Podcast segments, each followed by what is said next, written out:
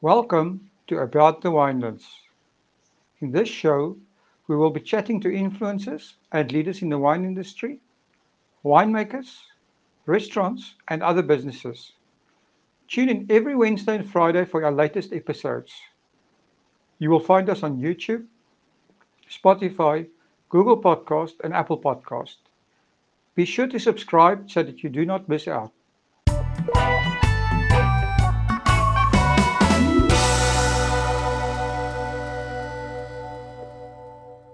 Make sure you never miss our chat here on About the Winelands. Find the sign up link in the description. Now, let's get on with the show. Uh, good day. Today we're talking to Sp- Spencer Vondermeer from uh, Warwick Estate. Uh, Spencer has uh, uh, been in the wine industry for many years, and um, I'm glad to talk to him. Welcome, Spencer. Thank you. Thank you very much, Will. Glad, glad to be here. Spencer, um, please tell us a little bit about yourself, your personal background, and um, how you became involved with the wine industry. Cool. Um, well, first, I don't think it's a, it's a particularly long time. I've been involved in the wine industry since I moved to South Africa, so about uh, this eight years now.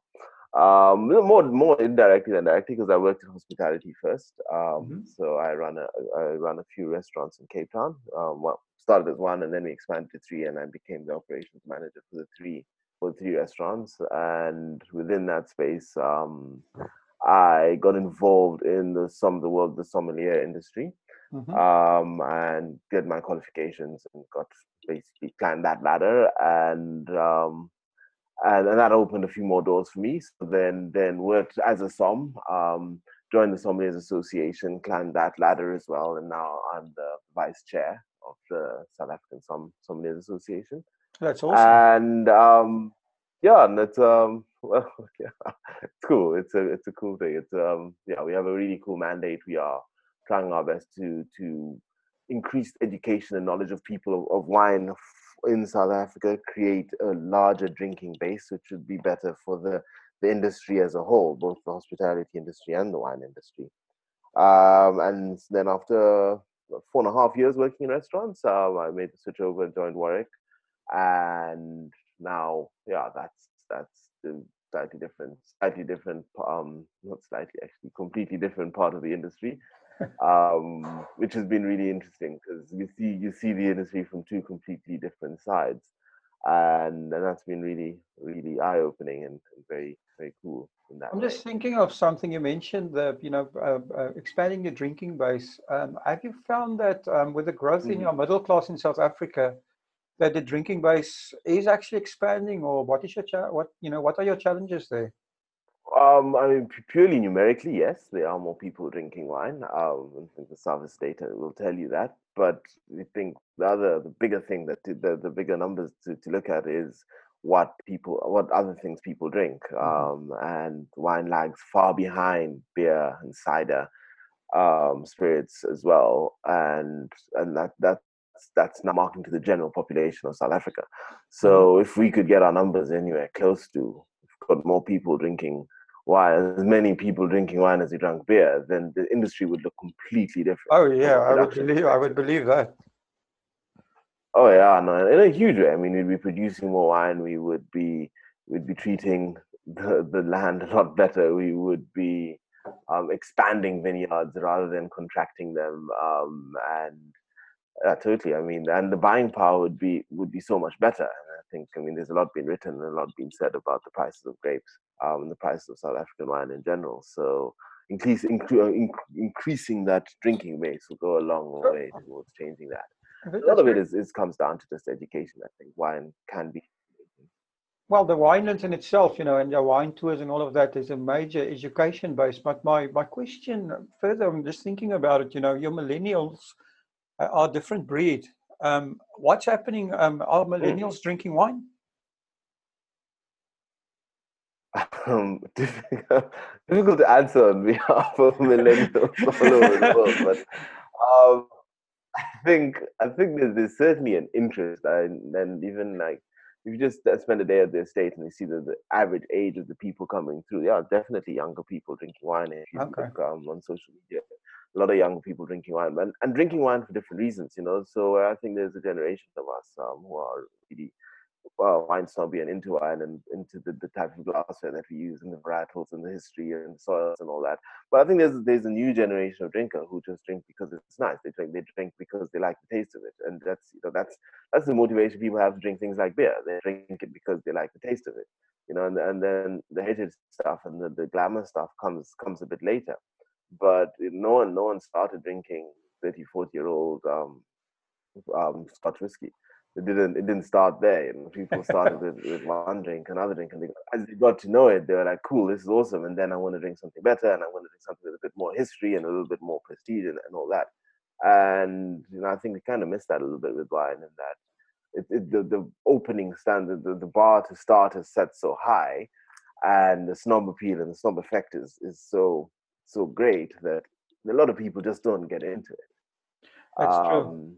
And yeah so so the, the, this new this new age of drinker these younger people who just want to drink something because it's nice i mean if they go to a wine farm they end up sitting down and being told stories of soils and stories of of um, terroir and and and things like that and it's all cool i mean it's great it's great to have the stories but that's not really not not really what a lot of people want to know know and i think yeah i think we miss a trick somewhat in that way oh interesting Spencer, you are one of only 500 individuals who passed the prestigious international wine exam. Can you tell us a bit more? Yeah, um, um, it's not a, it's not actually a wine exam as such. It's the ASI um, diploma, okay. which is the, the, the sort of highest qualification you can have as a sommelier in Europe. Okay. Um, not to be confused with the Court of Master Sommeliers, which is which is a completely different entity. That's a little bit more Anglo um, so both it's quite big in the UK and in America, uh, whereas the ASI is a little bit bigger in um, the traditional wine producing countries, France, Italy, Spain. Um, and it's been going around. It's been going on for quite a while. It's almost, I think, he started in the 50s, if I'm not mistaken. And um, the barriers to entry are quite difficult in that up until last year, the only way you could do the exam was you could do it in, you had to do it in a second language which is quite intense. So if you're English speaking, you need to do the exam in French. If you're French speaking, in German, um, which is cool. I mean, from well, European setting, a lot of people. Yeah, no, it's intense. it's crazy. So, um, I mean, if so did you do it in French? That makes sense.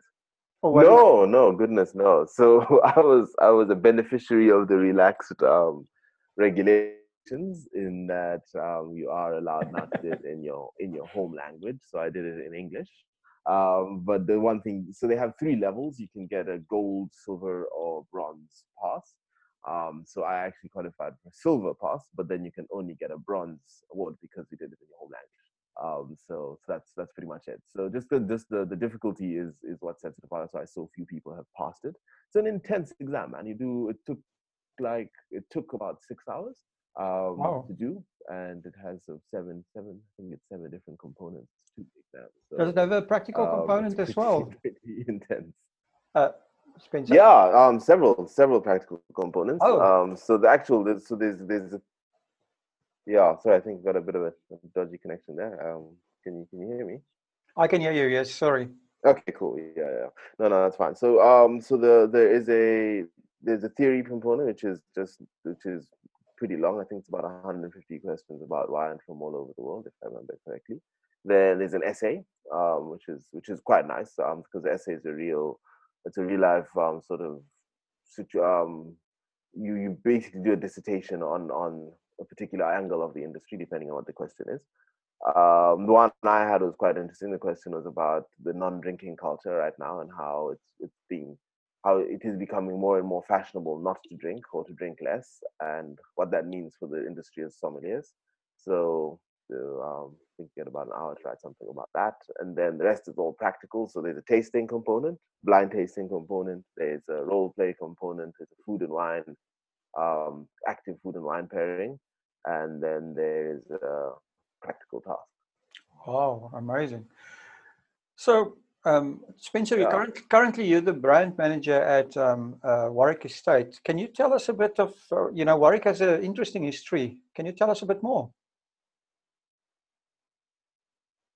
Yeah, I could actually. I could spend the rest of this hour telling you about that.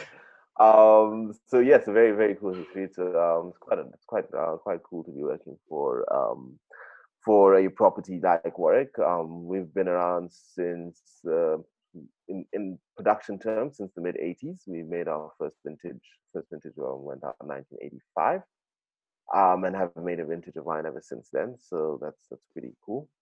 Um, and we are now the single biggest um, single biggest estate in Stellenbosch with the acquisition of 8K. Um. And we have some incredible ambition um, as as the estate. We want to become um, a significant wine producer internationally. In that, um, the, the, reputation of South African wines is both really good and really bad um, internationally. Um, and I mean that's for really bad for historical reasons, but really good as well in that we're making some really cool stuff mm-hmm. that that are that is as good as anything in the world. I think the, the Kanonkop Paul Sauer really changed the world, changed the world's perception of that. Um, however, a lot of the wines we make are not, are not in significant enough volume to really shake the world. So, mm-hmm. so it's, it's, amazing stuff, but it's just not in, in, It's not big enough that the whole world will get to taste. Um, and and that's that's that becomes a huge problem because it becomes it becomes cult wine rather than iconic wine. Mm-hmm. And and I think there's there's a difference there because there's a lot of cult wine around the world. Well, it's not difficult, it's not impossible to make one or two barrels of something that's incredible, uh, but it's a lot difficult to make massive barrel, uh, massive production of something that's completely incredible. Um, and and that's where we sort of fall short. We so we, we fall short because we don't produce enough. The, the um, in in any single estate in South Africa, no one's producing mass mass producing wines in volumes of 100 to 200,000, 3, 400,000 bottles of that superior world class quality. And that's what we're going to try and do. Well, that's that's our vision as well. That's what we want to try and, and get to, and you know, model ourselves sort of like the, like the Penfolds in Australia, mm-hmm. um, and you know have have wines in different ranges and have incredible um, an incredible reputation in those ranges as well. And we're very much on the way to, to doing that. Like um, from a consumer perspective with our First Lady range, the whole ethos behind the First Lady range. Um, the name the First Lady pays tribute to Norma Ratcliffe, who was the founder and our first winemaker, one of the first female winemakers in South Africa. Um, so the, the First Lady range pays homage to that. And the idea, or that's what a lot of people say, but we really believe in it that every bottle of wine we make, every wine we make, we make the best. We make the best wine we can make in that range, in that price range. And so when we're making our, our sort of higher tier exclusive stuff, we will spare no expense. We'll pick the best sites. We will make the wine as best we can. But also when we're making the wines in the first lady range, we know obviously you can't be the dream, but no one can drink wines that cost 300 rand plus every single night. Um, but we wanted to make Warwick accessible to everyone. And so we created this range of wines, but we still put the same ethos and, and focus into making them. And in so doing, you know, um, no, no, no stone is left unturned. We do the best we can to make it, and that that even if at that lower price point, it's still going to be the best wine.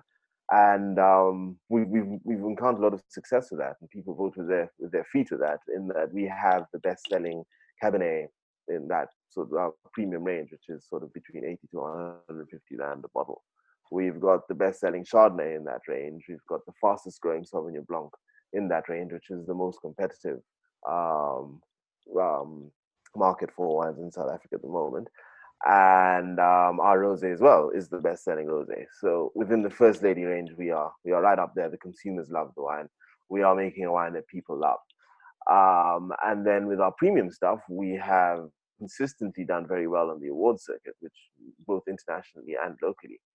Um, and 2015 is pretty well. 2015 vintage last year's awards were quite a highlight for us. We got the best producer at the Trophy Wine Show, and I think we got four oh. five star platinum in our in our range of wines. So definitely, definitely doing something um, right with that. So well on our way to to producing that on a on an even larger scale with the with the with the new infrastructure that we now have. Oh, that's interesting. So yeah, you're looking at expansion, which is unbelievable, and um, a great vision. To, a great vision to have. No, totally. And actually, just to that point, and sorry to interrupt you, but also just to that point, we are embarking on one of the biggest replantings that's happened in South African wine for the oh, last. Oh, really? Probably in the five years.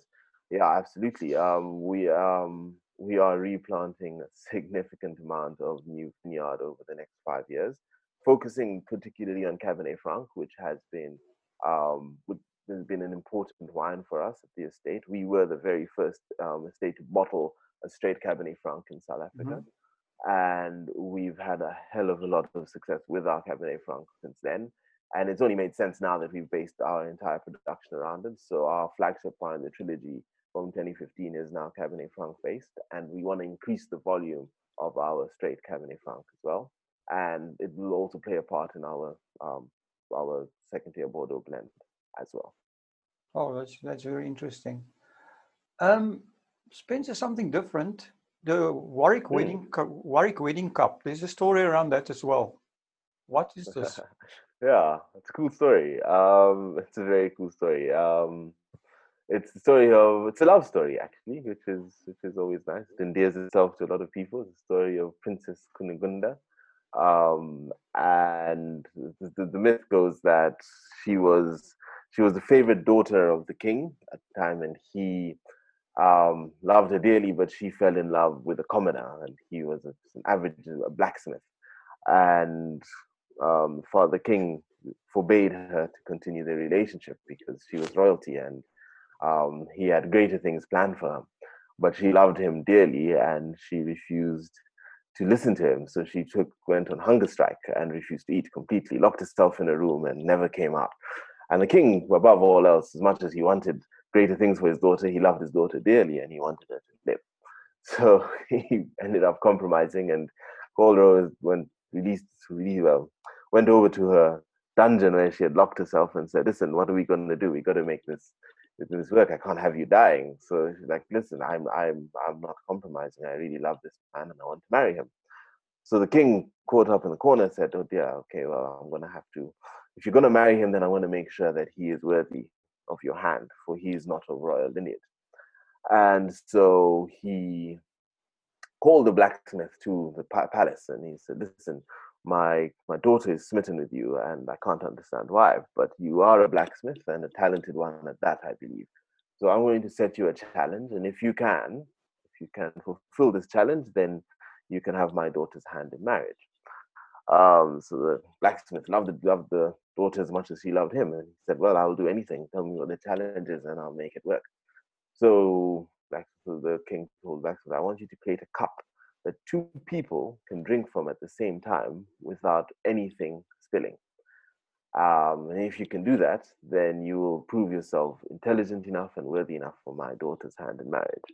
So the blacksmith went away and he created the wedding cup. The wedding cup is actually that's the, the logo that you have on any bottle of our of our Warwick wines, um, and it's quite a it's it's actually it's it's a, it's a chalice, so it's a cup. Um, mm-hmm. but it's shaped like a lady and lady carrying a um well, like a pot on the top of her head um, and she's wearing a long skirt. So the, the, the pot is rotates on an axis. So basically when you um, hold it up it will rotate with you. So you can literally drink from the, the bottom of the cup which is the lady's skirt. Um, doing my best to, to describe it. It's actually a lot easier when you have the visual but um, yeah, basically, um, so if you turn it to the side, you can put the wine in the cup, and then because of the the rotating axis at the top, the the little top of the cup will swing, and that'll there you'll have it. So you can actually drink from it at the same time. So he took the cup back to the king, and the king was incredibly impressed. So he allowed his daughter to marry the blacksmith, and the rest was was history. Um, but the cup is actually known as the wedding cup or the marriage cup, mm. and um, is being used in that tradition for a very long time. And we have it at the estate. You can actually buy it. So wow. Sales pitch for you over here. It's for sale at the estate for just under 3,000 Rand. It's made of pure silver. So um, quite a cool wedding gift. Um, and a lot of people have enjoyed that tradition at the estate. You have lots of people come back and lots of people tell us on social media that they, a, oh man, we, remember coming to what a for cool our anniversary story. and we, we did the cup. Yeah, no, it's lovely. It is lovely, and I think people. I mean, and as much as the wine sells itself, and it's it's really good quality wine and stuff, it's always nice to have a few stories. People people enjoy hearing stories, and it's nice to attach a meaning to something other than it just being a bottle of wine. Excellent. Just a quick interruption. but I do need to remind you that we are currently in a very difficult time. The South African government has set up a fund where businesses and individuals can donate to support our country through this crisis. Go to the website now and add your small donation www.solidarityfund.co.za. Please join us all in the fight against COVID 19. That is at www.solidarityfund.co.za. Now, let's get on with the show. Talking about weddings, I assume that Warwick is a, a, a favorite of, of wedding planners and um, wedding events. Um, not not in the way you'd think, actually. So we have we have an incredible hospitality um, division where we do gourmet picnics. We were once again one of the first. Actually, we were the first farm to uh, to pioneer the idea of a gourmet picnic, which was a which was um, a little bit of a play on restaurant. I think where a lot of other estates are blessed with fantastic facilities to do um, to have great restaurants. We were not we're not so lucky at Warwick. So we used what we had and we recreated mm. something out of nothing and um, used the beautiful landscape that we had and created the picnic space. And with the with the picnics, you get with the gourmet picnics, you get a really nice selection of pretty much three courses um, laid out really nicely in an easy to eat kind of way. Um, laid out in a blanket, and you can sort of while away, enjoy the day um, on the lawns, watch the watch the lake or the dam and um, enjoy the food. And then on the flip side to that, we also have a little bit more private. We've created these little pods where if you're in a bit more of a private setting, you can do the same thing. Wow. Um, and it's turned out to be incredibly popular. We've been doing it for, geez, I think about almost 10 years now. And um, like, geez, from November to February, it's completely chocker. People, we have bookings going. We, we, we close up at some point, then you get a waiting list going for days for people to get through um, over that time of the year. Uh, but we don't have as much space as some other um, estates in Stellenbosch, and so we don't really offer too much as, as far as the wedding venue is concerned. Okay. We, we have done some smaller weddings, like to about I think about 200 odd people in a bit of a private space. We have a smaller private space that can accommodate that, but um, yeah, not not can't do the massive, big, big 500 to 1,000 people weddings. But, uh, but at least they can come buy the wedding cup, right? And the wine for the wedding. Oh no, absolutely, yes, yes, indeed, uh, yes, indeed. so, um, Club Warwick, I saw this on your website. Can you tell us a bit more about yes. this and the benefits? Absolutely. Oh no, I'm 100%. I'm very excited to tell you about that. It's the newest project that we're working on at Warwick. Um, and something that, that um, I'm pretty close to, uh, something I've been working on in a personal capacity for a long time. Um, so here it comes again. We were one of the first estates to have um, a, cl- a, wine club in 2006. And um, over the time, we peaked at 1,500 members, which is really, really cool. Wow. Um, but we found that um, wine clubs have gotten a little bit stale, and we've done a lot of research, even internationally. And a lot of what a wine club offers its members is exclusivity. So you get your sort of first dibs at um, a new release wines, and you get good prices on older wines and, and favorable favorable um, favorable buying terms, and that's that's pretty much the play that most people have, and that's that's worked in that way. Um, and it, it, it does get pretty jaded. I mean, if you're a member of ten different clubs, it's it's pretty much the same offer, just in a different guise. Mm. So, so we set out trying to do something incredibly exciting and different, um, and really plug into how who we see as the average Warwick wine drinker, um, and how we see our brand. Um, we, we position it as a lifestyle brand and that people who drink Warwick enjoy the outdoors, um, enjoy experiment, enjoy trying new things, and um, work well with different with with other brands. And so we've we've done a lot of different campaigns in our marketing with other brands, uh, working hand in hand with that because it's not just about the wine; it's about do you enjoy your wine while out hiking or we did a really cool campaign at the end of last year with summer. I mean, we, we came together with four or five other south african brands and put a summer package together. We could then really highlighting the things that we feel south africans love to do during summer um, especially cape townians so we, we focused it on on beach. So we did some swimwear sunglasses um, sunscreen and of course the wine, and that's the sort of stuff that that people do. So um, it, it, then becomes part of a cool of a better story. We're not just telling you, hey, drink our wine because it's a hot sunny day and it'll quench your thirst thing. Um, this is a lifestyle thing. What you enjoy doing over summer, you can lump our wine into that, and it becomes a total package. And that's how we really see the positioning of our brand. So um, as I alluded to earlier, and I, I said, like we we see that the average wine drinker or the new age wine drinker isn't too fussed as much as much about the heritage of the wine and the the, the unpronounceable French names and the, the, the real detail about um, the, the, type of soil that we use and, and all of that. Um, don't, don't get me wrong. I mean, that's obviously incredibly important. And there's a whole other type of wine drinker out there who's really interested in that. And we cater to that as well. But um, really influencing a whole, uh, a whole other generation of drinker is about really fitting the wine into part of their lifestyle. And that's what we've done with, with um, Club Warwick. We've basically created a lifestyle club around that. And so the actual package is you get a curated um, selection of wines, which I put together every two months, um, curated selection of our wines. And um, you get nine of them for 999 Rand delivered to your doorstep. But alongside that, you get a real, you get access to a bunch of um, very cool partner offers with other brands that we've worked with. So we get, we've got um, UCook, um, Travelstart, um, the Cotton Company. It's actually quite not bad. Probably have to run them off. But if you go on the website, you can see them. You can you click on that. You can see who the partners are.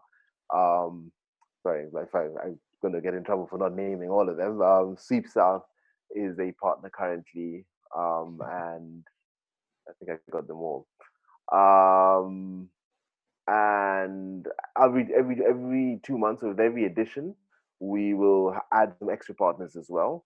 So then basically as a as a Club Warwick partner, as a Club Warwick member, you get access to discounts and all these other brands as well. And you get access to products from all these other brands as well, which is really cool because they're products that fit your lifestyle as well. So if you're the sort of person who who would enjoy a UCook package, if someone who travels, you'd enjoy a discount with Travel Dot. Um, someone who's up on the mountain on the go, you'd enjoy using Sweep South services. Um, and all that, so obviously you get, and then you get your nine wines every month, every two months as well. So that's the whole idea behind the club, which is which is pretty cool. And then we've also created a lot of really interesting content on it. So if you actually click on the Club Warwick page, it's like really cool stuff about what's hip and what's happening, some interesting stories, um, stories about lifestyle stuff, stories about wine, things like that. So it's really a full, all-encompassing membership. It's like join becoming a member of a club rather than it being just a question of hey, here's a discount and here's some free wine. Well, that's um, a, so that, that's an amazing story. I think you know um, the future of marketing is collaborating with other lifestyle brands in, in, in especially for wine. 100%.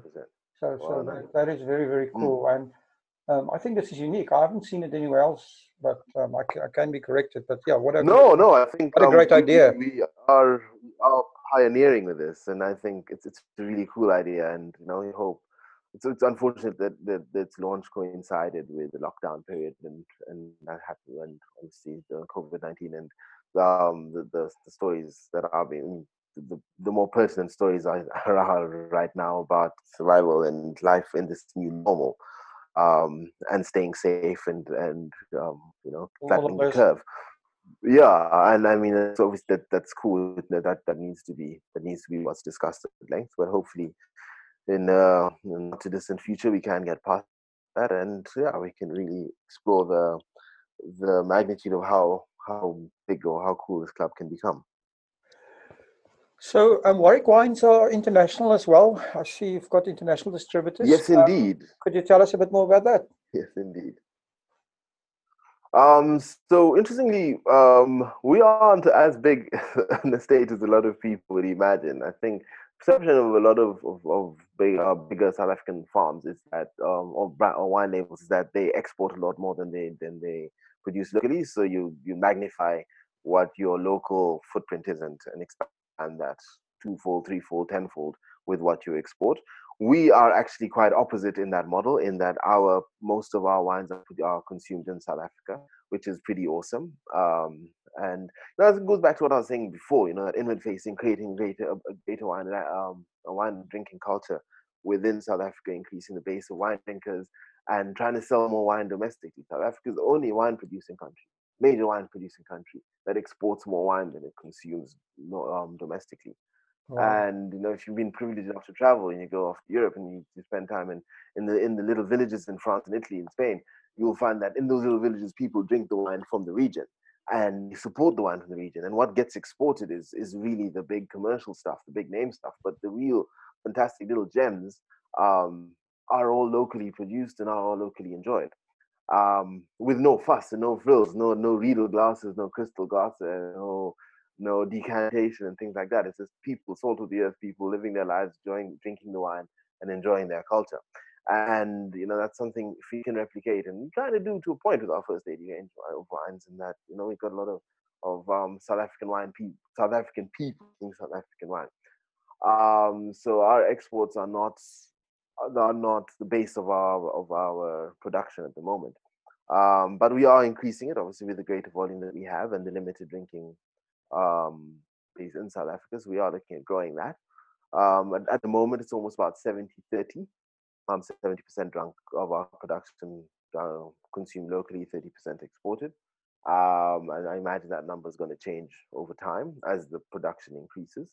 Um, our biggest markets is currently in the, is the UK um, and a little bit in Asia, a fair market in America that's also growing, and then of course the rest of Europe. Awesome.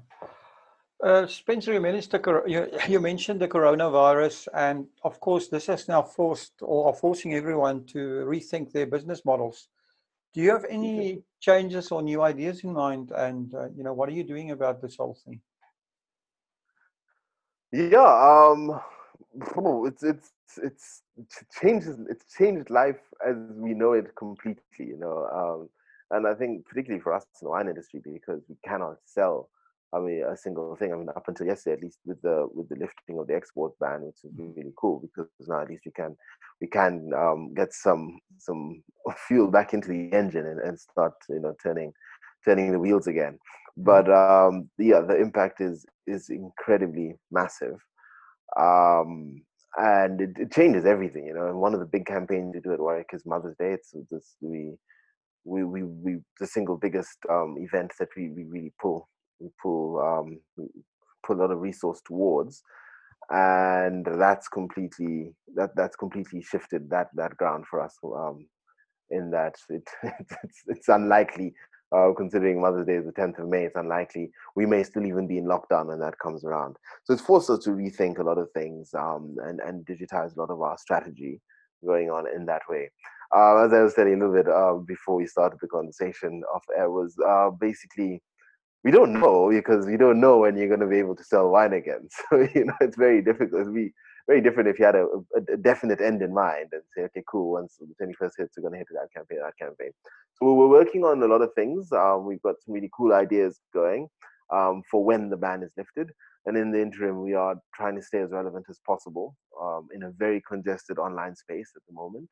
Um, it's, it's, such a narrow channel, and a lot of brands are trying to capture the attention of people right now. So, you know, we're going about that in our own way, trying to be as creative as possible and as clever as possible, and continue to tell the cool stories that we we do around the brand. Um, we are still pushing the club work aspect, which is really cool in itself. Um, and we are completely relooking at, at, doing the Mother's Day campaign, but in a in a more digital space. Um, so yeah, I think I think that's that's that's that. And we, we we're, we're trying to be as adaptable as possible, and I think that's what you need to be more than anything else. Can't stay married to an idea. You can't stay fixed to a a certain um, way of thinking in this time because you're just going to be swallowed up and gobbled up and, and spat out again. So we're trying to be as dynamic as possible and and work whatever channel opens up first and trying to find the way to maximize that as much as possible. If they if the if the directive is changed and, and they say okay cool you can have wine delivered then we'll work an angle that we, we we've got some scenarios planned um, and campaigns thought out around that being the channel that we can use. If they say you can only sell over certain hours, we can we've got a campaign planned and some strategy around that. So it's all about really just trying to be as dynamic as possible. You know? So you spend hey guys, gloves off, let's go. So you're spending your time Mhm. planning at the moment. Yeah, a lot of spinning wheels, a lot of spinning wheels, um, a lot of consultation, a lot of Zoom meetings, a lot of time spent in front of a screen that sort of So. I, I, I read Um, somewhere that yeah. you know some study that wine makes you more creative. So I certainly recommend that you you do some of your own wine while you are thinking about all the stuff. no, I'll take I'll take that completely to heart. I will say I've been the fortunate position working for a winery during lockdown is there is no shortage of wine, which is which is really cool. So That's great. So Spencer, yourself, what is the most important thing that you have learned from your wine journey? That's a um, uh, it's a question I'm asked very often in different ways, but I, I, like to answer it in that I'll, my my wine story is a particularly interesting one, and that growing up in Kenya, wine wasn't really wasn't wasn't a massive part of culture for us. Um, I was fortunate that my, my mom and dad drank wine often, and um, it was always part of it was always there in my household growing up, um, and and uh, so it wasn't it wasn't completely alien to me but i can imagine in, in the 90s in 90s sort of to the early 2000s in kenya the wine that we had access to in kenya was not was not always the best. In fact um but uh, box wine um was was was quite a treat. Like it was when my dad to make my mom upset he'd buy her a five liter cask and that was that was the best thing ever. So um um I I had an I had a relationship with wine but from a completely different way. Then I my my my girlfriend, who now my wife, and she moved down to South Africa first. She um and I came to visit her for the first time. Was my first experience ever actually going to a wine estate and tasting wine. And um the first wine I ever tasted, but properly, was a um Gewürztraminer, which was really cool for an introduction wine for anyone because, well, first of all, it's generally sweet, but second of all, it has such distinct flavor characteristics. And so you're not searching, you're not searching for. It's not vague like if you drink a cab and you're like, uh, what, what on earth is cassis and what? How can you taste black pepper?